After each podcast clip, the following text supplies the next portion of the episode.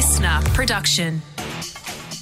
Good morning, sports fans, and welcome to a new week on Australia's number one daily sports news podcast, The Scorecard. I'm Liam Flanagan, and this is your fast fun hit of sport for Monday, the 31st of July. Today, now it's the English praying for rain in the fifth and final Ashes test. The Diamonds show no mercy to a minnow nation, and let's give it up for our Aussie superfish one last time. But first, Australians. I begin today with a call to arms because tonight at 8 pm on the field of the Melbourne Rectangular Stadium, we unite against a common enemy. That's right, it's us versus Canada.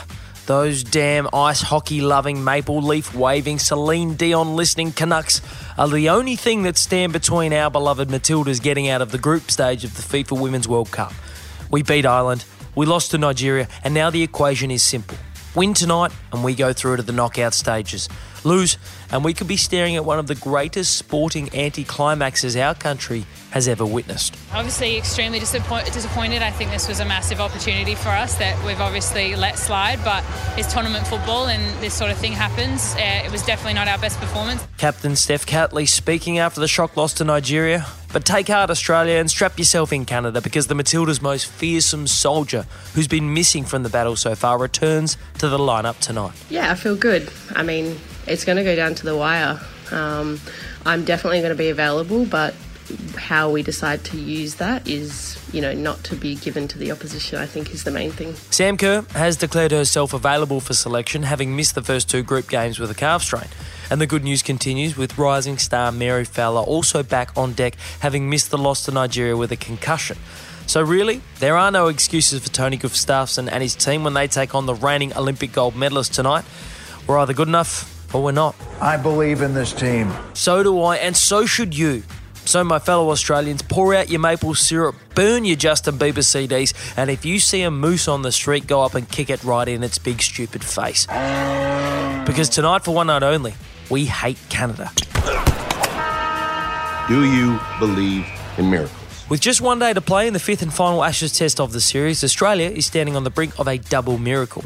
After being saved by the rain in the fourth test, Australia have already retained the Ashes, but suddenly the Aussies are a chance to win them. Khawaja with a little shimmy down the pitch and then he just holds his shot nicely. And it's back to back boundaries down the ground for Australia. Warner first, Khawaja second. Australia were facing a record run chase of 384 to claim victory in the fifth test at the Oval, but thanks to an unbeaten opening partnership between Usman Khawaja and David Warner, Australia now only require 249 runs on the final day to A, claim a miracle victory, and B, miraculously keep David Warner's test career alive a little longer. Or just belt it over mid off. Couple of bounces and away for a boundary.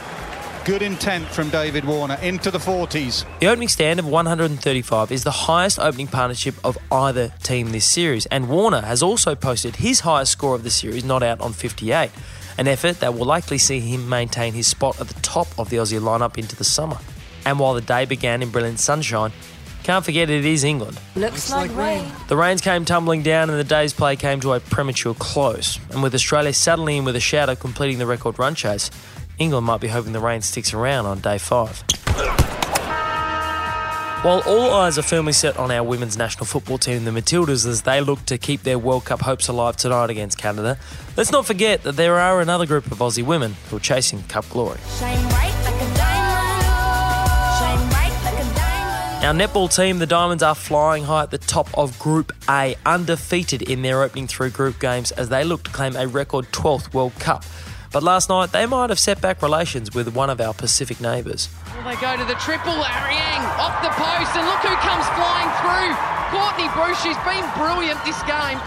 So they come through the court, Koenen, and for the first century of the games for the Diamonds. Yep, you heard that right. Australia brought up a century in their game against Fiji last night, dismantling our island neighbours 101 to 32 in a win that saw Australia top their group before moving on to the next stage of the tournament.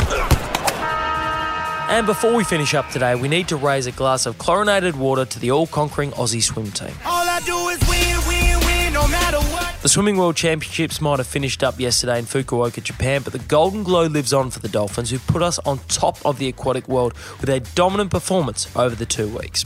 So, to recap, Australia is the king and queen of the 400 metre freestyle. Look at this. This is a domination, and it might be a world record as well. Ariarne Titmus goes in. She's after the world record. She'll get it.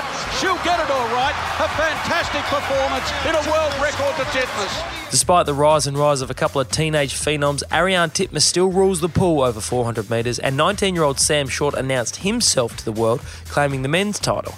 And Sam was joined atop the podium by fellow men's swimmers, Sprint Kings Kyle Chalmers and Cam McEvoy, who took out the 100 metre free and 50 metre free respectively. But these champs, if we're honest, it was all about the women. O'Callaghan and Titmus, the Aussies fighting it out. It's going to be O'Callaghan in a world record. Mollie O'Callaghan, write it down as the star to shine brightest at next year's Olympic Games in Paris after she claimed both the 200 metres and 100 metres women's freestyle events. And somehow, Mollie wasn't even our best swimmer at the championships. McKeown looking for a world record, maybe. Kaylee, she's digging in for the fight. She might have got the better of Smith here. She's the greatest we've seen, and she's the undisputed backstroke champion of the world. Gold for Kaylee McKeown.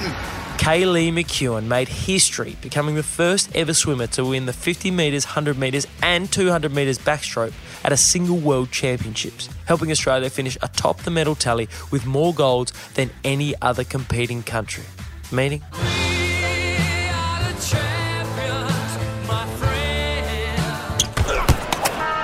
And that is your Fast Fun Hit of Sport for today. I'm Liam Flanagan. Catch you tomorrow on the scorecard. Up the Tillies. Listener.